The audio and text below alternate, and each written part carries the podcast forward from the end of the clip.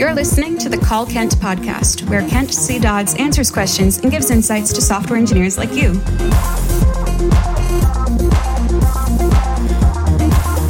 Now, let's hear the call. Hey Kent. So I'm sitting here with my daughter on the playground and I'm wondering about test driven development on the front end. So here's my question Suppose you have a couple of thousand test uh, cases in your test suite. How long do you expect uh, for the test runner to give you a yes or no answer when you change a file? Uh, I know that you're a proponent of integration tests, and integration tests have the property of being slower to run than unit tests. And I'm wondering how that affects the speed of execution. Thank you very much. That was the call. Here's what Kent had to say.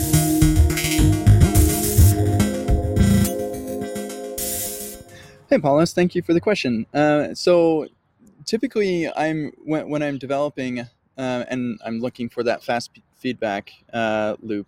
Um, I'm only running the tests that are affected by the changes that I'm making, uh, especially when we're talking about integration tests, which are running with Jest, uh, or more recently, uh, Vitest is very interesting, and it also, I believe, it has this feature where it can run the tests that are only impacted by the changes that you've made since the last git commit. And so typically, um, it will just run one or two tests, and and so you're within um, three seconds on the long end um, for getting a, a yes or no on whether your changes broke anything.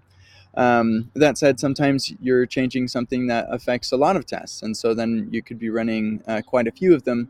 And in those situations, uh, I'm even still uh, typically focused on um, the like uh, a specific test, and so rather than relying on the automatic detection of which test to run, I'll rely on the, or I'll just uh, specifically run the test that I'm interested in running.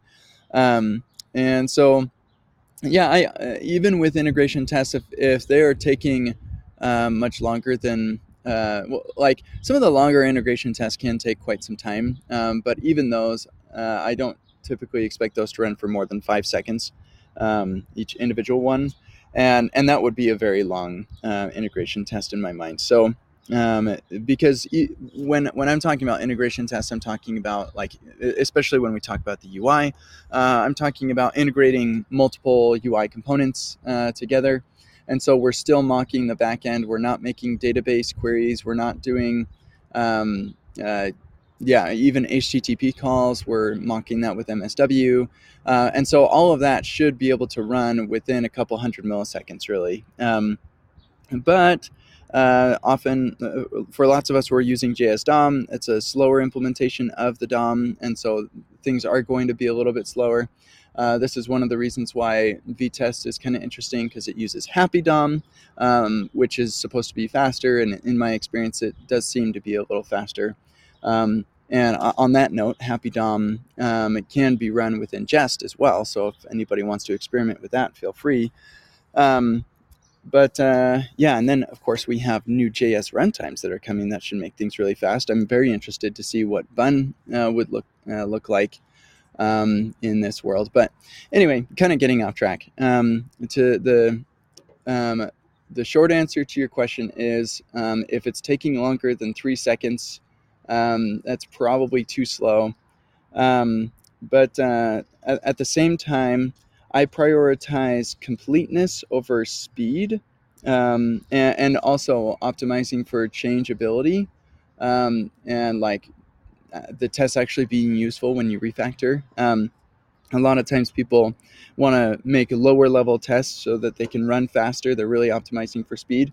Uh, but those are the kinds of tests that you have to delete when you refactor stuff. Um, and I would much rather have tests that can help me refactor stuff. So Anyway, a bunch of thoughts for you. I hope that is helpful and I hope you have a marvelous day. This has been the Call Kent podcast. Learn more about Kent at kentcdodds.com and get your own questions answered at kentcdodds.com slash calls.